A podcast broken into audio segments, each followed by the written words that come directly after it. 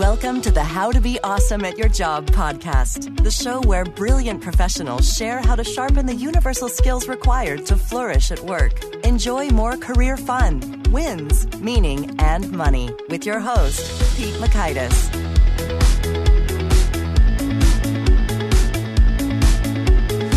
Hello, and thanks so much for joining us here for episode 142 with Isaac Lidsky. Isaac is an extraordinarily accomplished man, and he did it all as he was going blind. And he's currently blind, and nonetheless is a force in terms of business and writing and inspiration. I think this is an episode you very well may want to listen to multiple times, as well as his TED Talk. It's just that good. So you're going to walk away learning one, how you misperceive yourself and your own life.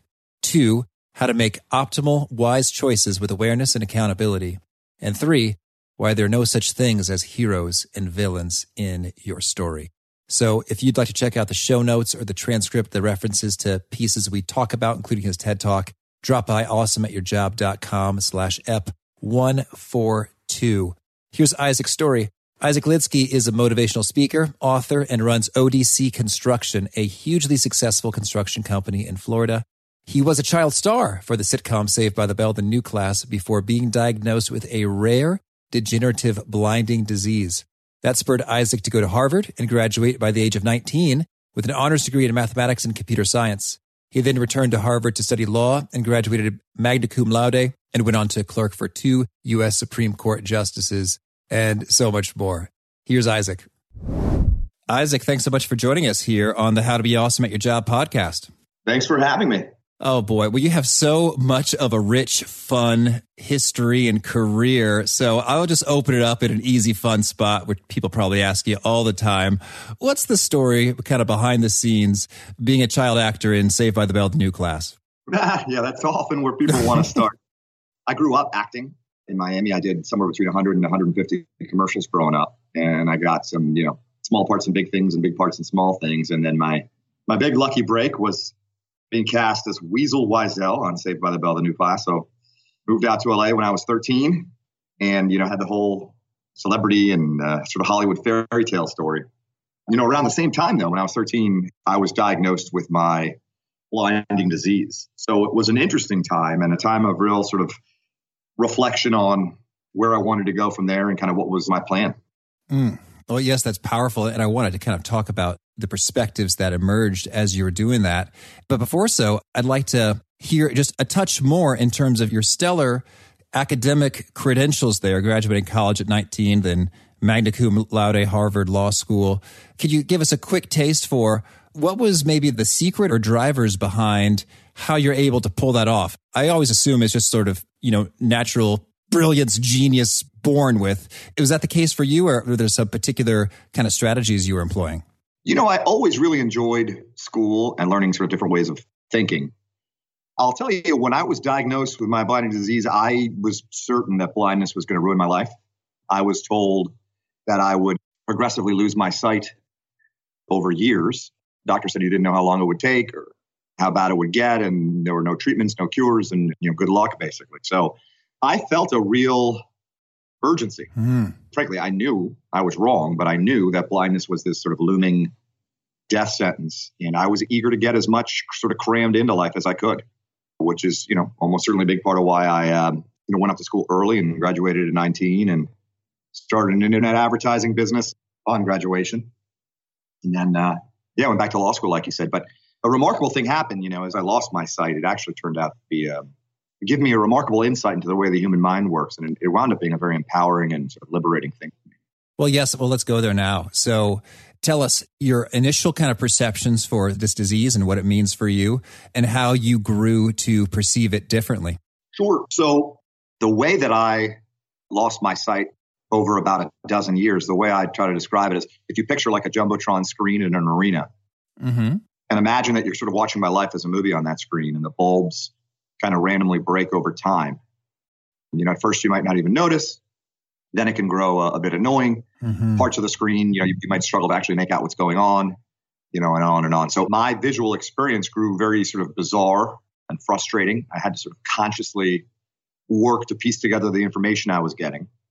And here comes the mind, this really miraculous sort of predictive engine that's trying to you know make its best guesses based on sort of past experiences. And oftentimes the guesses that my mind would make for me were very wrong.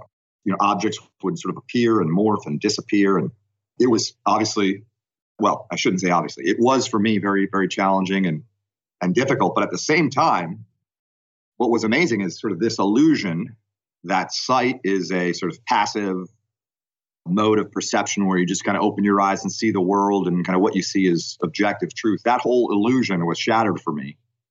And I got a sort of a peek into the, the wizardry of the mind, so to speak. And that vision was really, like I said, empowering and liberating. I realized that in many ways, all of us, in many ways in our lives, if we're not careful, if we're not aware, we perceive as truth, as sort of objective reality, really the, the machinations of our own mind. And the biggest sort of realization, the first one, was fear. I realized that everything I thought, you know, I knew about blindness, that I, you know, knew was going to ruin my life and meant I would never be married, never have children, and, and on and on and on. I realized that everything I thought I knew about blindness was this complete fiction, one of my fears, this sort of awful fiction, these lies. And I was choosing to believe them. So, uh, you know, upon sort of realizing that power, I ultimately decided to make a different choice. Wow. So now that is such a powerful takeaway there. We perceive as truth the machinations of our own mind. And so you said you had one belief and then you decided, hey, that's a choice. I'm going to make another one. Sort of, I guess, what does that look like in practice? I think some people just assume that, as you said, you know, our perceptions are the reality and it sort of is the way it is. And I think what I think. And so, what is sort of like the, I miss, internal mental dialogue of realizing, this is a choice and I'm now choosing something different and the thing I choose is this. How does that sound inside your head? So, you know, with respect to my fears of blindness, it sounded, you know, something like, what do I really know about going blind and being blind versus mm. what do I think that I That's good. And, you know, what I really know about going blind and being blind is absolutely nothing. Right. And by the way, what have I done to learn about going blind and being blind? Still nothing. And what do I want out of my life? Do I want to sort of surrender to this awful scenario, or do I want to take control and see what I can do about building a blessed life for myself, living the life I want to live, being the person I want to be, despite my blindness? And that was really sort of an eye opening experience, if you'll pardon the pun. I mean, oh. all of us, you know, we all do it with our fears, we do it with our sort of self limiting assumptions about our abilities. We misperceive strength and weakness.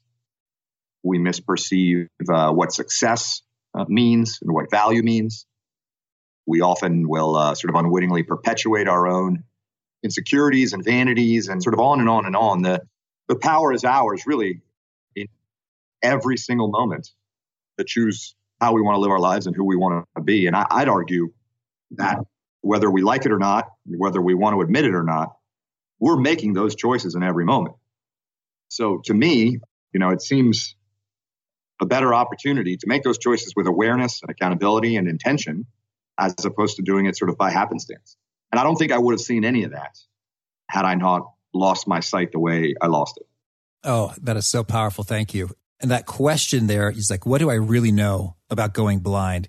Just strikes me as just a potent one you could use again and again. What do I really know about being rich, about being an executive, about managing people? Uh-huh. It's like, well, often little or nothing, or what I saw on TV one time years ago. And that's kind of running the show. So I'm intrigued then. Are there any kind of particular I don't know, triggers or cues or kind of watch outs, like when you hear your mind going in one direction that you say, uh, uh, uh, uh, time out, you know, like how does that dialogue work? Sure. So sticking with fear, and you know, obviously there's a lot more to talk about, but you're sticking with fear. I try to keep a vigilant watch for heroes and villains in my life. In my experience, when sort of fear shows up and tries to sort of fill the void of the unknown with this awful scenario it concocts for us. Along with that, it'll often kind of manifest heroes and villains, people that we want to credit or blame, celebrate, or fault for our circumstances, for our future. And it's tempting to do so, and it often sort of feels that these people wield power over our fate. But really, at the end of the day, they're figments of our imagination. There are no heroes or villains in the reality you choose to live for yourself. It's just you. So definitely keep a watch for those because we sort of unwittingly surrender, basically outsource our destiny to people when we believe they have control over our fate. Oh, that's powerful. And it's interesting because you might think, oh, a hero is a great thing. It's positive, it's inspiring, it uplifts you. But you're saying, be careful because when you designate a person as a hero in your life, you're sort of saying that they are responsible for the goodness and thus you're abdicating your own personal responsibility. Yes, absolutely. So, not to harp on the sort of blindness thing, but it's a good example of fear in my life. When I was first diagnosed and in the first, you know, few years of beginning to lose my sight, my villain was blindness. Not this sort of medical condition that I had, sort of the condition of sightlessness, but blindness, this sort of amorphous monster, this boogeyman that was going to destroy my life. My heroes were the brilliant research scientists working so hard to mm-hmm. to cure my disease. And in this sort of awful reality of my fears, you know, my life was a race against time. You know, me on the sidelines, right? Not running the race, but cheering for the heroes, the scientists, desperate for them to save me in time to cure my disease, and sort of watching as blindness, you know, was out way in front and only widened the gap. And that didn't leave me in a very good spot. Right. Well, that's so helpful. Thank you. Well, so can you maybe expand a little bit? So, in your book here, Eyes Wide Open, what would you say if you had to synthesize or articulate kind of the big idea? You know, what's it all about? Yeah. So, you know, we've kind of touched on it already. The big idea is the choice is yours to make with awareness and accountability uh, and intention to take control of the way you experience your life. I mean, all of us face circumstances that are beyond our control, of course. We all face challenges, the loss of a job, loss of a relationship, our children don't get into the right school, and on and on and on. But how those circumstances manifest themselves in our lives is up to us. We are the masters of our realities. And for me, I often think about the fact that always there are people who have done far more with far less, and critically, I've been a lot happier doing it. Mm-hmm. So the answer can't be in the circumstances, right? The answer's got to come from within. Fortunately, this brain of ours, this mind of ours, is immensely powerful. And uh, with the right vision, at least in my life, we really are the masters of our fate. Oh, that's so good. So we talked about fear in some length in terms of your philosophy and your perspective and how you interpret it.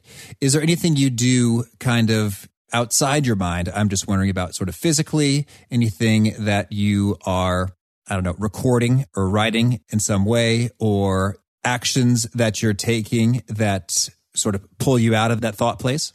Yeah. So, sort of throughout the book, I touch on sort of different themes or different aspects of life.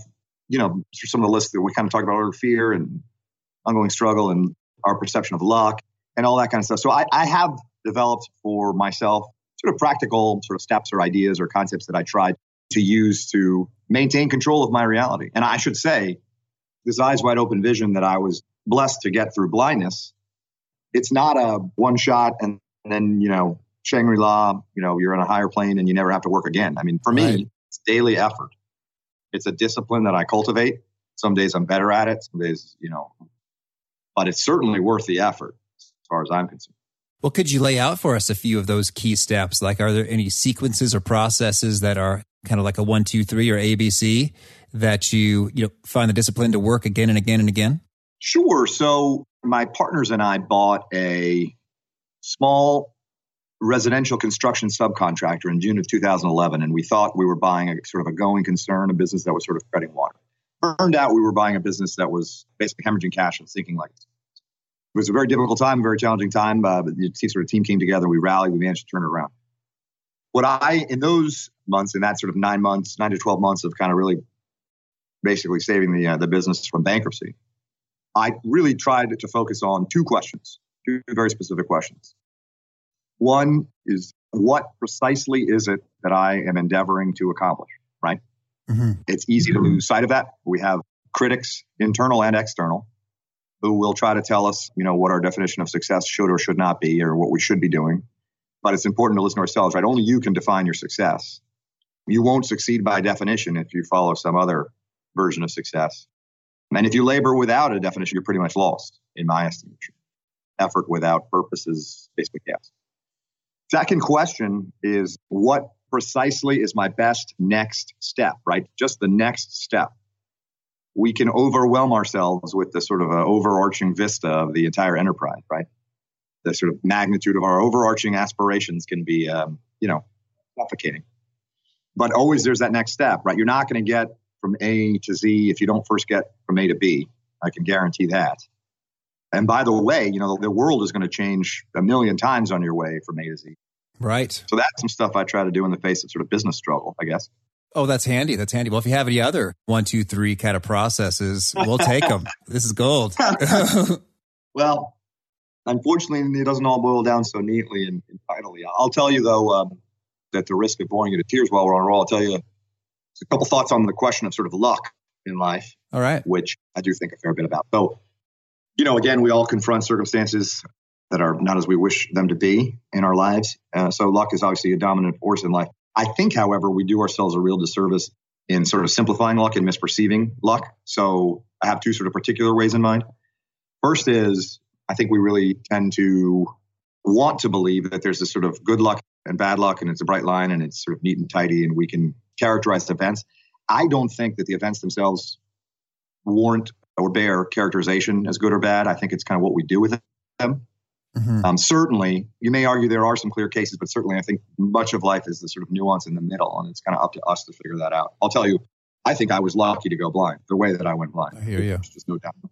Uh, second way, um, I think maybe reframing luck could be helpful is, um, you know, again, that idea that circumstances are beyond our control. Again, no doubt there are circumstances that are beyond our control. But I think the majority of life, again, is somewhere in the middle in that nuance where whether matters are, are in our control or not in our control is up for debate. And by the way, is kind of turns on whether we choose to take control or not. So luck, I think, is a tricky thing. I think, you know, we can get into trouble if we um, oversimplify luck in our lives. Hmm. That's good. Thank you. Well, I'd also like to talk about the concept of vision. So, what are some of your perspectives on how we could get sort of a better, clearer vision for our lives, our careers, kind of where a team is headed, and then how to convey that vision well? Sure. So, in, in the business context, as in the life context, I mean, you know, it starts with having one, as silly as that might sound. I think it's a shame, you know, too often we get sort of wrapped up in the day to day or the sort of momentum of life, or we get discouraged, or for whatever reason, we don't spend enough time thinking about what it is that we want out of our lives, what it is uh, that we value, that we prize, how we want to spend our time. And I think that's important for us to do as individuals. And I think it's really important for leaders and managers of corporations, of businesses, to make sure that they're answering that question too for the business and for their team, right? You know, not to uh, over idealize or romanticize work because, you know, work is work. But certainly, I think that leaders and managers can create a place where it is understood that there's a larger meaning in a team coming together, cooperating, leveraging each other's resources and talents, and trying to do something excellent or special and taking pride in it. And that sure beats the alternative as far as I'm concerned. Oh, yes. And so articulating it, thinking about it, kind of settling on it, and then any special thoughts for how you sort of share that and enroll others in it effectively?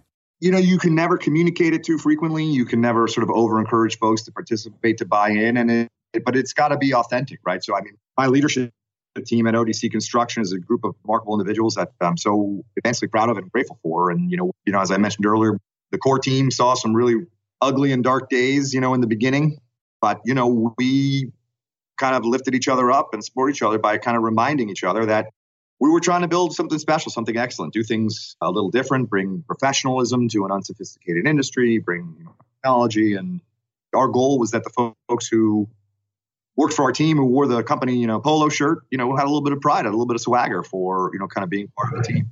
That's good. Thank you. Well, Isaac, tell me, is there anything else you want to make sure that we cover off before we shift gears and hear about some of your favorite things? You know, I do want to clarify, you know, for you and for folks listening that while I gained my vision by going blind, it really, um, the reason why I'm taking so much time to talk about it and write about it, and the reason why I'm so passionate about it is because it really is for everybody. It's about our minds and it's about, you know, through the opportunity we face to, you know, to live the life we want to live. And I wrote the book in large part, you know, really for my children because it's a vision that I hope they will share someday. Mm, that's beautiful. Thank you. Well, now could you share for us a favorite quote, something you find inspiring? Well, it's one I start my book with. Helen Keller said, worse than being blind is having sight but no vision. Mm. Good, thank you. And how about a favorite study or experiment or piece of research? That's a good question. So, again, just a point from the book, these two Harvard psychologists did this research study where they played a video of six people playing basketball, three wearing white shirts and three wearing black shirts. And they told the study participants to count the number of passes made by the players in the white shirts. Uh-huh. In the middle of this video, which I think was like 10 or 12 minutes, a man in a gorilla costume walked into the middle of the screen, waved his arms, bumped his chest, walked off screen. 50% of the study participants were so engrossed in the counting task that they failed entirely to notice the gorilla. They literally swore there was no gorilla, and in fact, they thought that you know there were games being played with them, and there was some sort of trick. Oh, that's a fun one. Thank you. And how about a favorite book? Favorite book? Wow, I don't know that I can give you a favorite book. I love to read, and I love to read everything. And you can give us two or three ish recent favorite books. Get let you off the hook. well, I read a man called Ove recently, which I thought was really really cool. The Most Human Human, I read recently, something like that, about that sort of Turing contest where they pit artificial intelligence algorithms against people or whatever, but they actually award the, the person who has the best success rate against the machines the most human human award or whatever it was a fascinating story. So those are a couple that I read in the last month or so. Okay. And how about a favorite tool, something that you use often that helps you be awesome at your job? So my iPhone in particular, Apple has a software called VoiceOver, which makes the iPhone accessible to blind people. Mm-hmm. Might seem surprising given that it's a touchscreen interface, but I could literally run my whole business off my iPhone, spreadsheets and email and everything. Oh, that is so cool. Yeah. And how about a favorite habit, a personal practice of yours that keeps you sharp and flourishing? So, my children are everything to me, and I make it a habit to speak to them and wish them good night wherever I am in the world or whatever's going on every day. That's great. And is there a particular favorite sort of nugget or expression of your message that seems to particularly resonate with folks? They're retweeting, they're nodding their heads, they're taking notes in a hurry. What would you say is a sentence or two from you that seems to capture folks? You know, the book's only been out a week, so I, I don't know what the, uh, what the what the field has to say. But I'll tell you, for me, I really like the simple message that in every moment you choose who you want to be and how you want to live your life. All right. And Isaac, what would you say is the best place if folks want to learn more about what you're up to or get in touch? Where would you point them? Sure. So you can just go to my website, which is just my last name.com. So it's Lidsky, L is in Larry, I, D is in David, S is in Sam, KY.com. You can see my TED talk there. There's info about the book. I've got a blog. And what I really hope is that folks will tell me what they think about my vision and my story and all that because, you know, there's wisdom in community. So if folks would be willing to, you know, hit the submit feedback or whatever link and let me know what they think. I would really appreciate it. Oh, great. Thank you. And do you have a final challenge or call to action you'd like to send forth to those looking to be more awesome at their jobs? Yeah. Take control, take responsibility, hold yourself accountable. No more excuses. Just get it done. Awesome. Oh, Isaac, this was so much fun. Thank you for sharing the good word. And I hope, you know, Eyes Wide Open is a smash hit, you know, on all the bestseller lists and that you continue touching folks with this great message. Thanks. I really appreciate the opportunity to share with you. I hope I didn't uh, ramble on.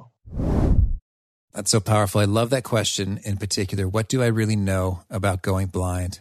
Huh, nothing.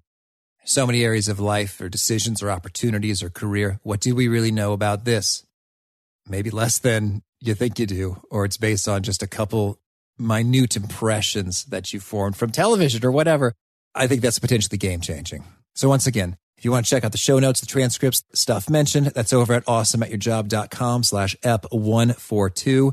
And if you haven't, please push the subscribe button as well. Our next guest is Dr. Janie Fritz. She's got some perspective on workplace communications with some difficult people and situations.